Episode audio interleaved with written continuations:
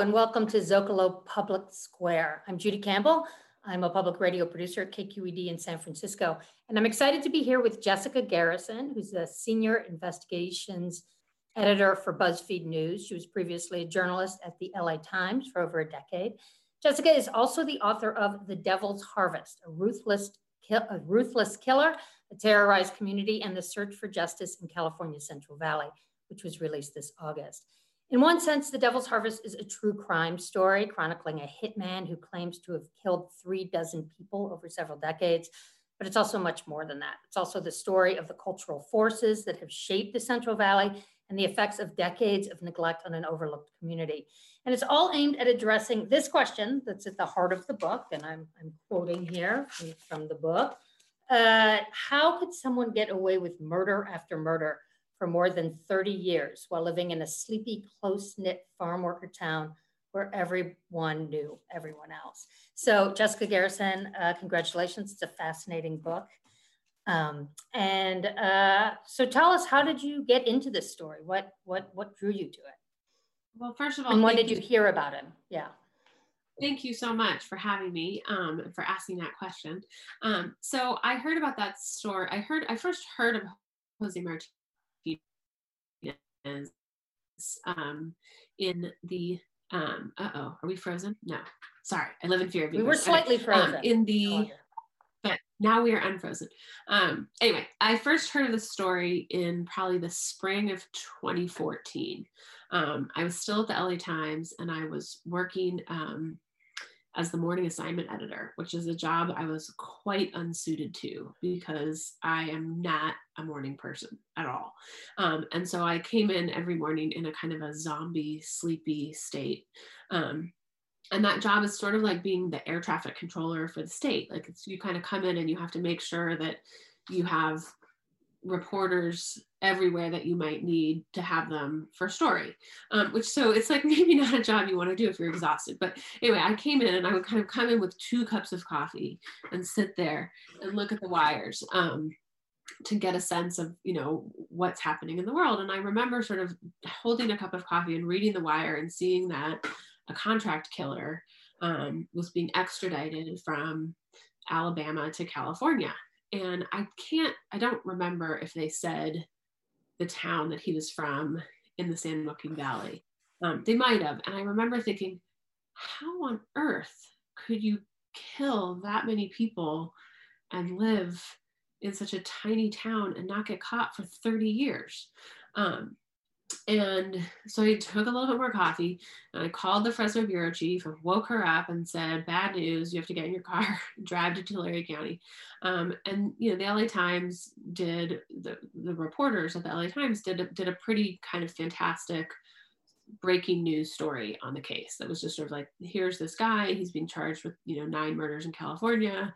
Um, and then shortly after that, I left the LA Times and went to work at BuzzFeed. And I kept thinking about this case and sort of in the way that you do. I think a lot of reporters have sort of stories in the back of their mind like, what, I wonder if anyone ever did the kind of deeper look at what really happened here.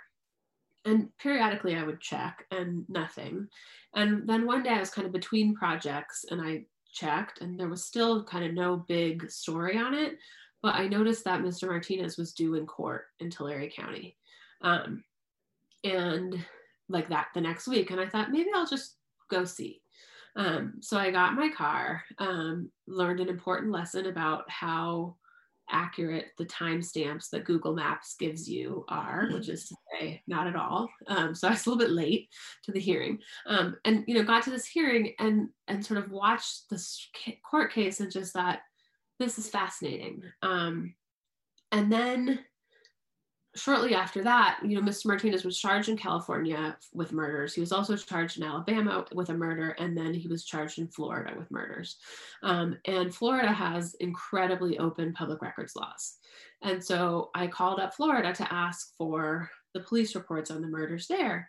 And the clerk in Florida said, Oh, do you want the California cases too? And I said, why, yes, I would. Because um, you can't really California is not easy to get those records. You can't get them. I was like, yes, please. Um, so I got you know thousands of pages of original handwritten police reports from California going back to, you know, the, his first murder was 1980, um, but there were other murders in there that went back to the 70s. And it was just, you know, I was a history major in college, and it was like someone just dropped a history archive in my lap. And I pretty quickly realized, you know, this is an incredible story of a crime, um, but it's also a story of this place. And it, that's how I got into it. And it just, it just kept, you know, every, every sort of stone I unturned yielded more kind of fascinating things. Yeah, well, talk about the place. So Earlimart, strange name. Um, it started with sort of an optimistic future, right? And then it ended up at the nexus of just these enormous sort of international thing. Drug cartels, UFW is there. Um, there's just outrageous disparities of the of the super rich and the super poor, right? So I wonder if you could talk talk a little bit about Earlimart and what. So what Jose, yeah, Jose Martinez is he was born. Um, near Fresno. But he grew up um, in this town called Earlimart, which is like a lot of towns in the San Joaquin Valley, which is to say, it's not actually a town. It's not incorporated. Um, and like a lot of these towns, it, it was formed kind of by speculators um, who were kind of drawing up settlements along railroads. Um, so it's, you know, on a railroad spur, on a railroad. Um, and it, it, it's what's called Earlimart because the um, the produce grown there is early to market. Um, and he, you know, it's a it's a kind of a in some ways classic farm worker town. You know, many of the folks who live there are and were farm workers.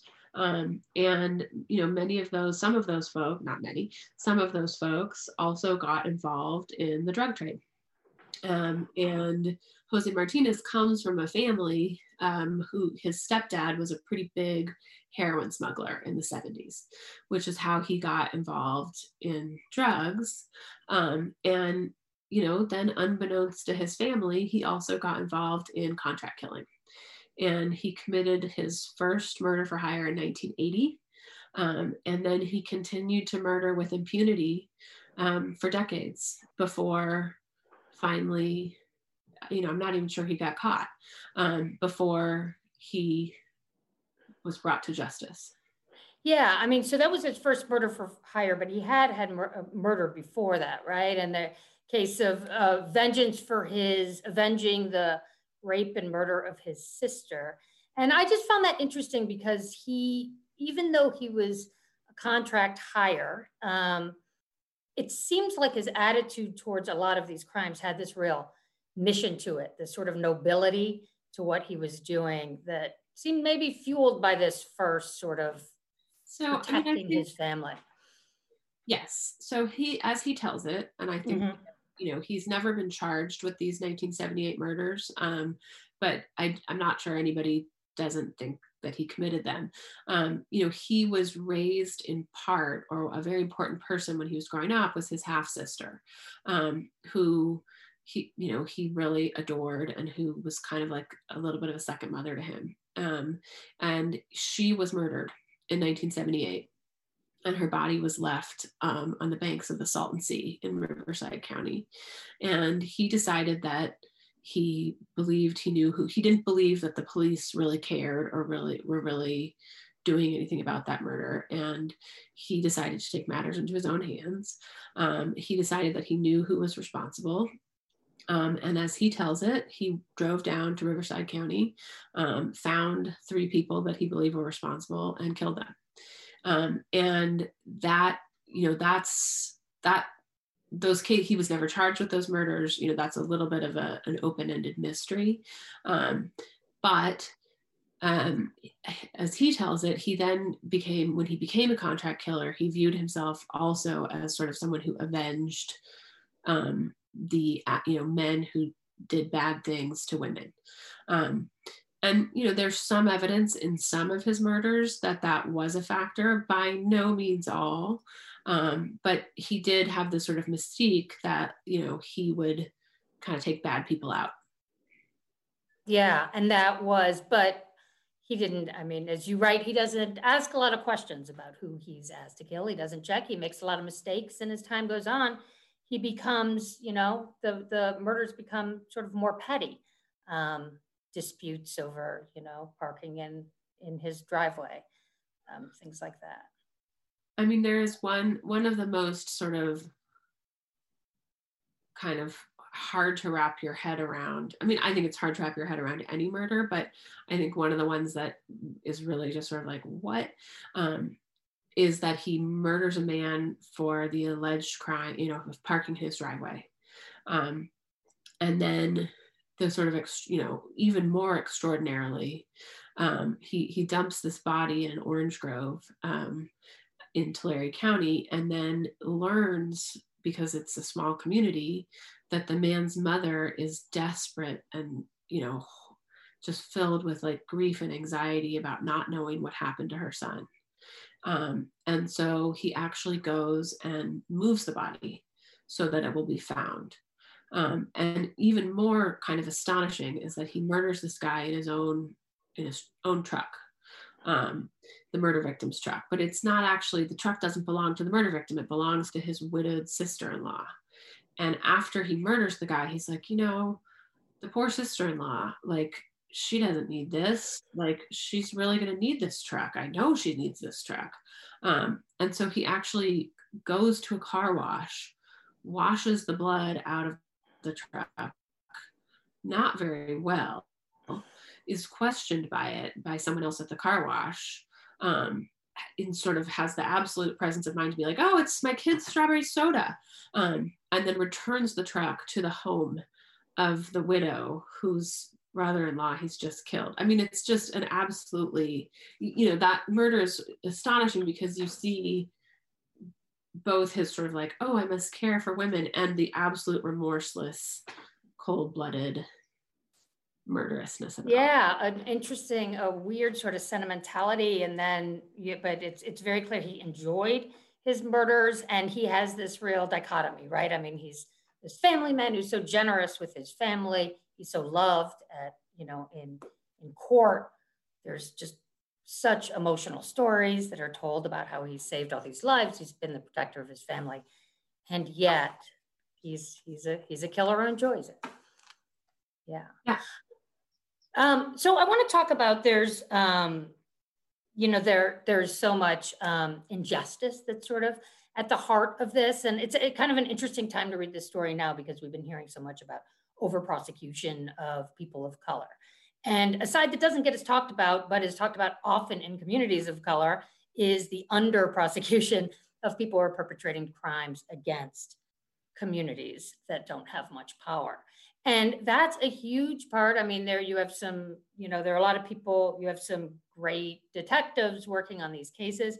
But overall, the story is really that he was able to commit this many murders because it was people, these were murders against people that no one really cared about. I mean, I think I think that was the thing, you know, there this is there are two things that drew me to this story. One is it's just a wild story. I mean, it takes, you know, we go to Santa Barbara, we go to Florida, there's horses, there's, you know, wine, there, you know, it's an incredible, like, oh my gosh, I can't believe this story. But the other thing that really drew me to it and made me think, you know, is that there you know he, why was he allowed to get away with this and when i started this this project um, one of the first things that i did was i sort of called up uh, family members of people he had killed and to my you know they were in a lot of these you know these very he killed a lot of people and you know the, there was a great deal you know the, the, there many of these family members were in very different places in their lives you know some were um, quite well to do, some weren't, um, but they all had sort of the same thing to say, which is it really felt like no one cared that my father or my brother or my cousin was murdered. Um, and that they just, you know, this death just sort of slipped away and you know, I, you know, yes, in some cases the family member said like the police really did work these cases hard. In other cases, they didn't feel like the police cared at all, but they just didn't feel like anybody cared. And you know that that's what really drew me to this. Like, how can you get away with not one, not two, not three, not four, but murder after murder after murder after murder? And you know, he was a by you know in the early murders he wasn't necessarily a suspect, but by about 2000 he was a named person of interest in a lot of these murders. And yet, for whatever reason, and there were reasons, he was never charged and never kind of, you know, nobody did anything. And that to me was the most shocking part of this story.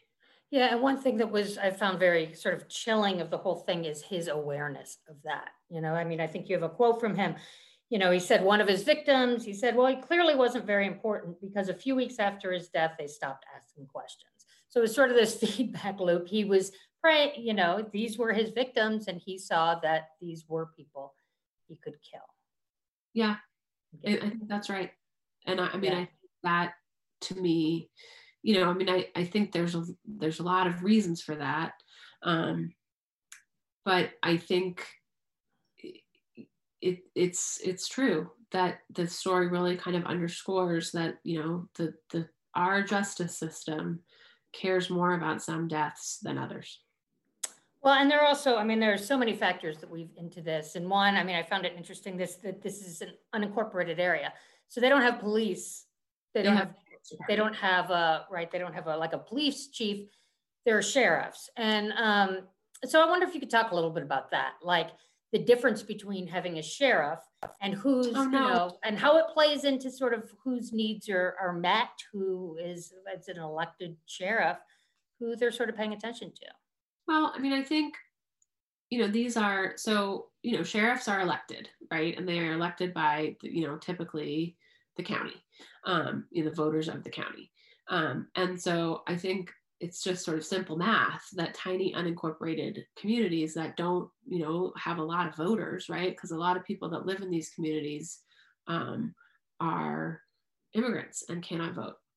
There are a lot of voters there too um, but you know, and certainly more than there were 30 40 years ago.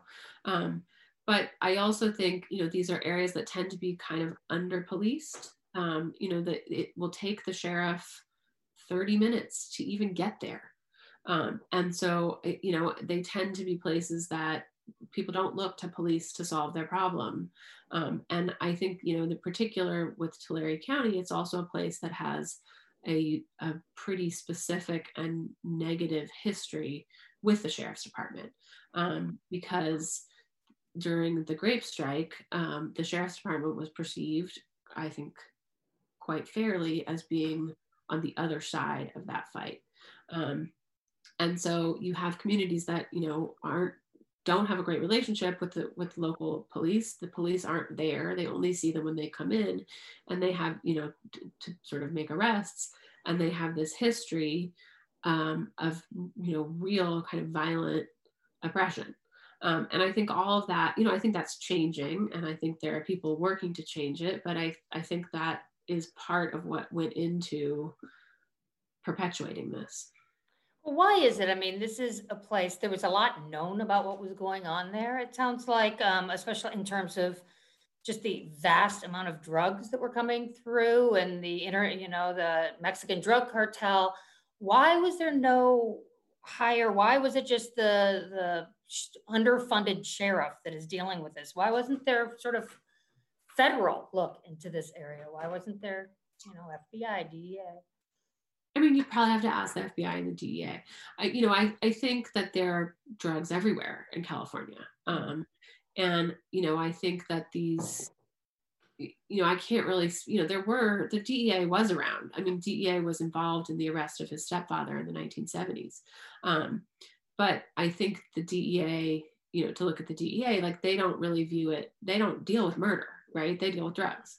Um, you know, I think, it's an interesting question. You know, Jose Martinez was killing people across state lines, right? You know, but so, but you know, murder in the United States is local.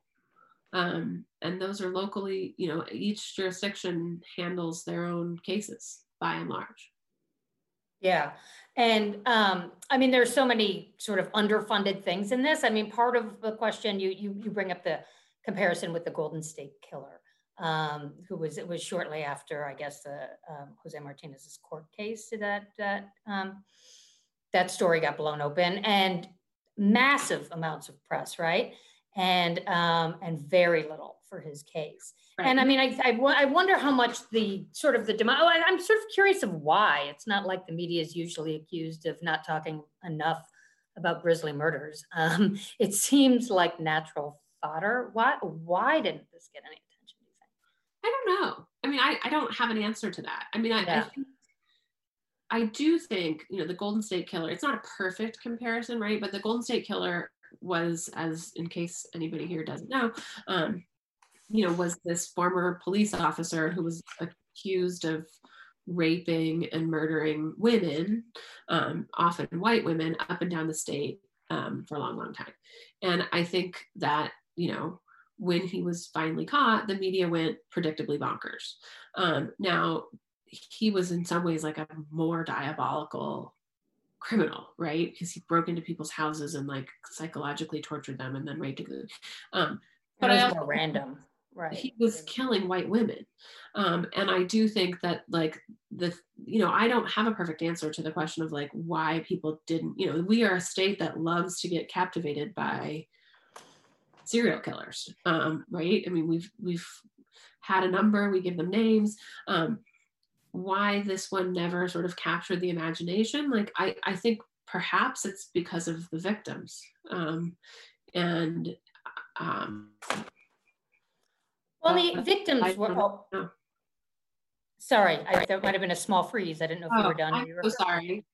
I said, well, I don't know where you lost me. Um, but I'll just right at the end. You, you were saying that it might have been about the victims. I mean, I, I, I do think it's possible that like, you know, the media will go predictably bonkers um, if you have, you know, in a situation where white women are, you know, perceived to be victims in a way that they may not if the victims are perceived to be undocumented um, men who may or may not be involved in the drug trade. Right. And there are um, such huge, I mean, during this period, there are waves of various things, right? And one is Proposition 187 um, uh, of the targeting um, undocumented immigrants and services is, is passed. Um, towards the end, right? There's there's Trump coming in, um, you know, with rallies nearby. I think um, uh, about undocumented immigrants. I mean, it seems like fear is a, a central part of this, and people being afraid to talk, to advocate them for themselves, and sort of the criminal justice system, also in just basic rights and services, which are, you know, that that a lot of people are really denied, right? I mean, I think that's another thing about, you know, I mean, I really tried to make the book about two things. I tried to make the book about this crime story, um, which stretches over, you know, 40 years. Um, but it's also the story of a place. And it's the story of a place that has been sort of systematically denied services. Um, you know, we talked we've talked a lot about police services, but you know, this is also a place where in a lot of communities there is no potable water. Um, where you know, in in Earlimart, you know, one of the sort of most egregious environmental crimes, you know, in California was committed, which is that you know half the town, not half the town, a large portion of the town um, was kind of gassed um, with a pesticide accident um, which actually led to, you know, Earlimart. Um, it's a tiny little place. It's given us Jose Martinez, and it's also given us one of the sort of strong, fiercest environmental justice advocates in the state. Um, you know, but it's a place that, you know, just although it is, you know, in California, it, it doesn't always feel like California because, you know, you, you don't have water. You don't, I mean, you, you don't have kind of basic municipal services, sidewalks, streetlights, you know the roads are paved but you know it, it's a running joke. You know if you type in like Earlimart and like potholes like you will be astonished by how much on the internet there is about people you know because the roads are just and i kind of knew this and then i drove my car you know the, i have a crack in my windshield because of a rock that flew up from under the road. I mean it is a it is a place that has for whatever reason um, most you know neglect not had the kind of services um, that I think we've come to expect in California. Yeah, and I was interested to see. I mean, it was actually purposeful, right? I mean, after there was a time they, you know, that that it wasn't thought of as a viable community, so they were starved of services. Is that right?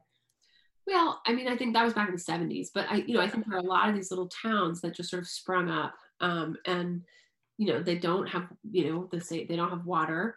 Um, they aren't hooked up to the you know main water systems.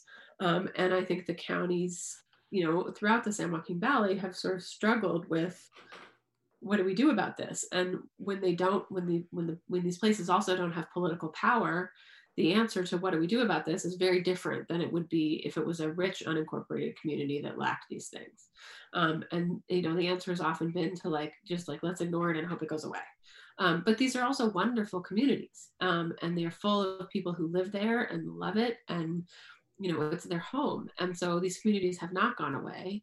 Um, and you know i think I, I, would never want to suggest that like neglecting a community leads to a diabolical contract killer obviously it doesn't um, but i think the book underscores the fact that like you know we as a state really should should think about you know how we want to allocate resources in our incredibly rich state um, to address these incredible situations that we see in a lot of these communities.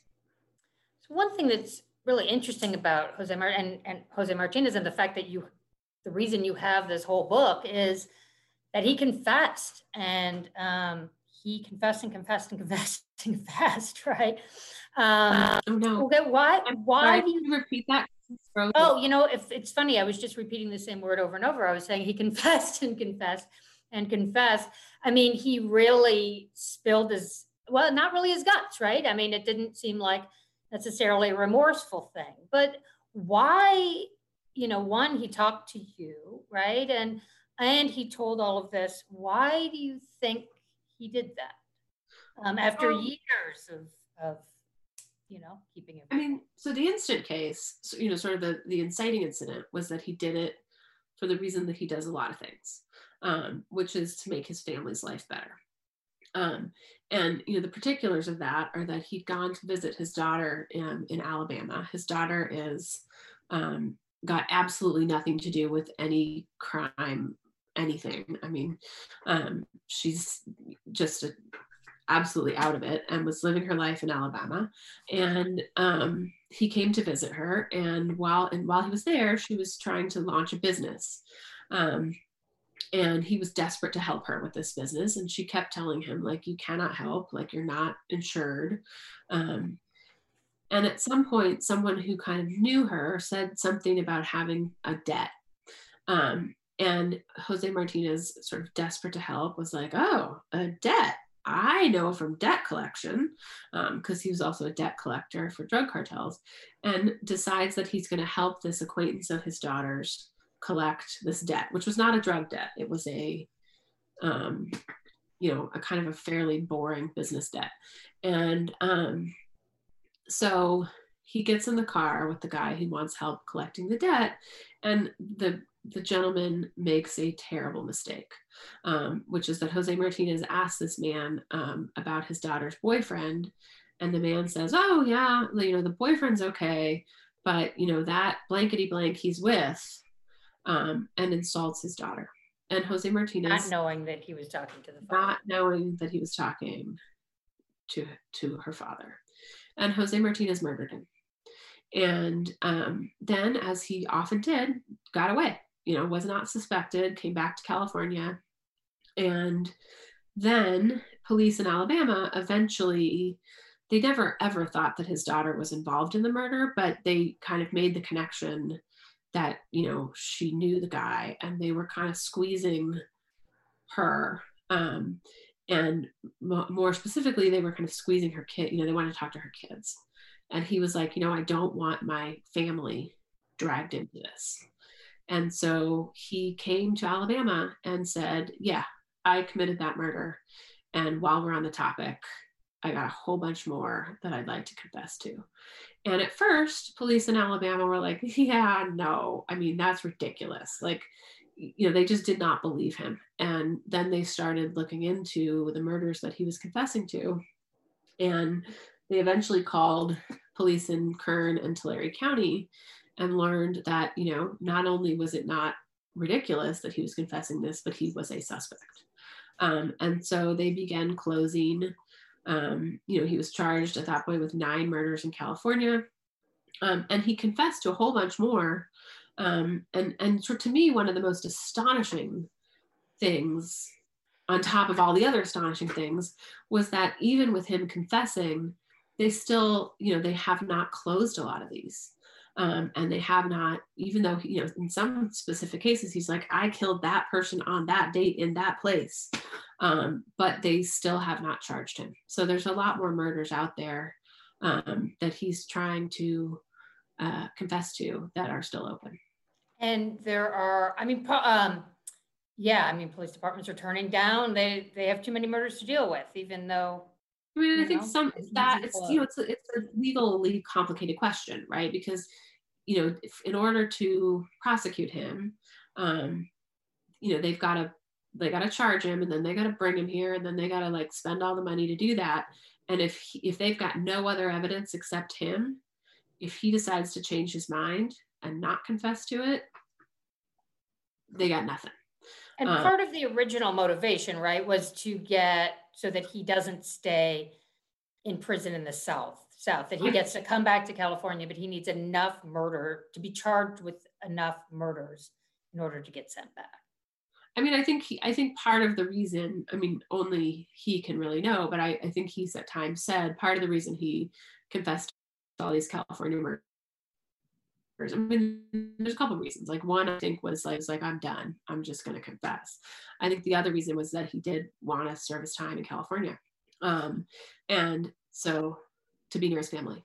Um, but he did not count on Florida because he'd also committed a murder, a double murder in Florida. And, you know, in what, in yet another crazy twist to this case, um, Florida had a cigarette butt from the crime scene that they, for whatever reason, forgot to test for, for a number of years. Had they run it in 2006 when he committed that murder, it would have hit on Jose Martinez because while he was never charged with murder, he'd been charged with some, um, you know, lesser crimes, and so he was in the system. But they forgot to test the cigarette butt, and then a cold case detective ultimately tested it right around the time that he confessed to murder in Alabama. So he was, you know, extradited to California, pled out in California, and then extradited to Florida, where he faced a death penalty case. Um, and that brought us to yet another kind of extraordinary twist, which is that a jury in Florida um, decided after hearing all about his life that he should not have the death penalty. Pretty shocking. I mean, I think a lot of people in that courtroom were shocked. Mm-hmm. Yeah. Mm-hmm. And that was the testimony of the of the family and and also his his childhood right? And yes, his family flew out in mass to Florida and testified over several days, um, both about his childhood, kind of growing up um, in the middle of the grape strike, and about um, kind of what a loving person he was in that realm of his life. So you talked to him. He, uh, you wrote him a letter. He agreed to talk to you. Um, one, you know, vanity is that did, did did he want to tell his story? It was he. I he don't, I don't know. I never know why anybody talks to a reporter. Yeah, yeah. No, I mean, I, I think he did. I think he did want to tell his story. And what did you think? I mean, part one of the many factors in why I got away with it. Some of it is just his his charm, right? Um, you know, uh, at at one point, even though the police knew that he um, had was involved in tons of things that that they they didn't have evidence for yet. Um, but they made him a police informant, sort of, because he chatted with a police officer, right? Um, so did you find him charming and what did you, what did you make of him when you met him? Did it, did it change the way you thought of the story meeting him? So, I mean, I think before I talked to him, I talked to a lot of police officers about him. Um, and almost, you know, to a person, they talked about you would never, ever think this man was a murderer. Like he just seems like kind and helpful and kind of funny. Um, and so, you know, I wrote him a letter and I never thought he would actually talk to me, right? I mean, I've written like a lot of letters to prison in my life. Um, and usually you don't get an answer. Um, but he called me up. Um, and it, it was, you know, quite, I think the police, the police descriptions were quite accurate. I mean, he's very polite. Um, he's a very, you know, he's quite charming. Um, and uh, he's also quite remorseless about having committed a lot of really horrible murders. Um, I can't say there's a ton of sort of optimism in this book, but one one place that is is this idea of um, you know that you have drawn a picture of a, a, very neglected area with you know you talked about the pesticide drift and there are cancer clusters there's undrinkable water and um, and in but in in recent years it seems and then there were a lot of people who were scared to to advocate for themselves partly because of maybe not being documented. Um, but in recent years you've seen sort of a change it sounds I, like and maybe there's some uh, some uh, yeah go ahead. I should say like i guess it is a pretty dark portrait. I love this part of tulare county right? I mean it is beautiful um, and you know there's something just kind of i mean i encourage anyone driving up and down the 99 to get off and go and have like delicious food and Earlimart and look at um, you know particularly in the in the winter you can kind of look out across the fields and see the sierra spike up with these like you know icy white peaks. It's beautiful. Um, it's where our food comes from. We should all care about this place. But yeah I, mean, I, think it is a place it's a it's a vital part of our state. Like i said it's where you know any anybody here if you ate a fruit or a vegetable today it probably came from the valley. Um, so we're all connected to it. And um, you know it's a it's a vibrant place. And i think there are a lot of people who live there who you know have always but are still now um, trying to make their community like a better you know more just place which i think is true everywhere. But you know in, what we've seen in recent years is like a lot of kids of farm workers who um, you know in some cases have gone to school um, to college and come back and said you know why? Why should why should we not have you know drinking water? Why should we not have good schools? Why should we not have parks? Um, and are really kind of working to make that happen um, and i think that you know, I tried to really kind of tell some of those stories in this book too.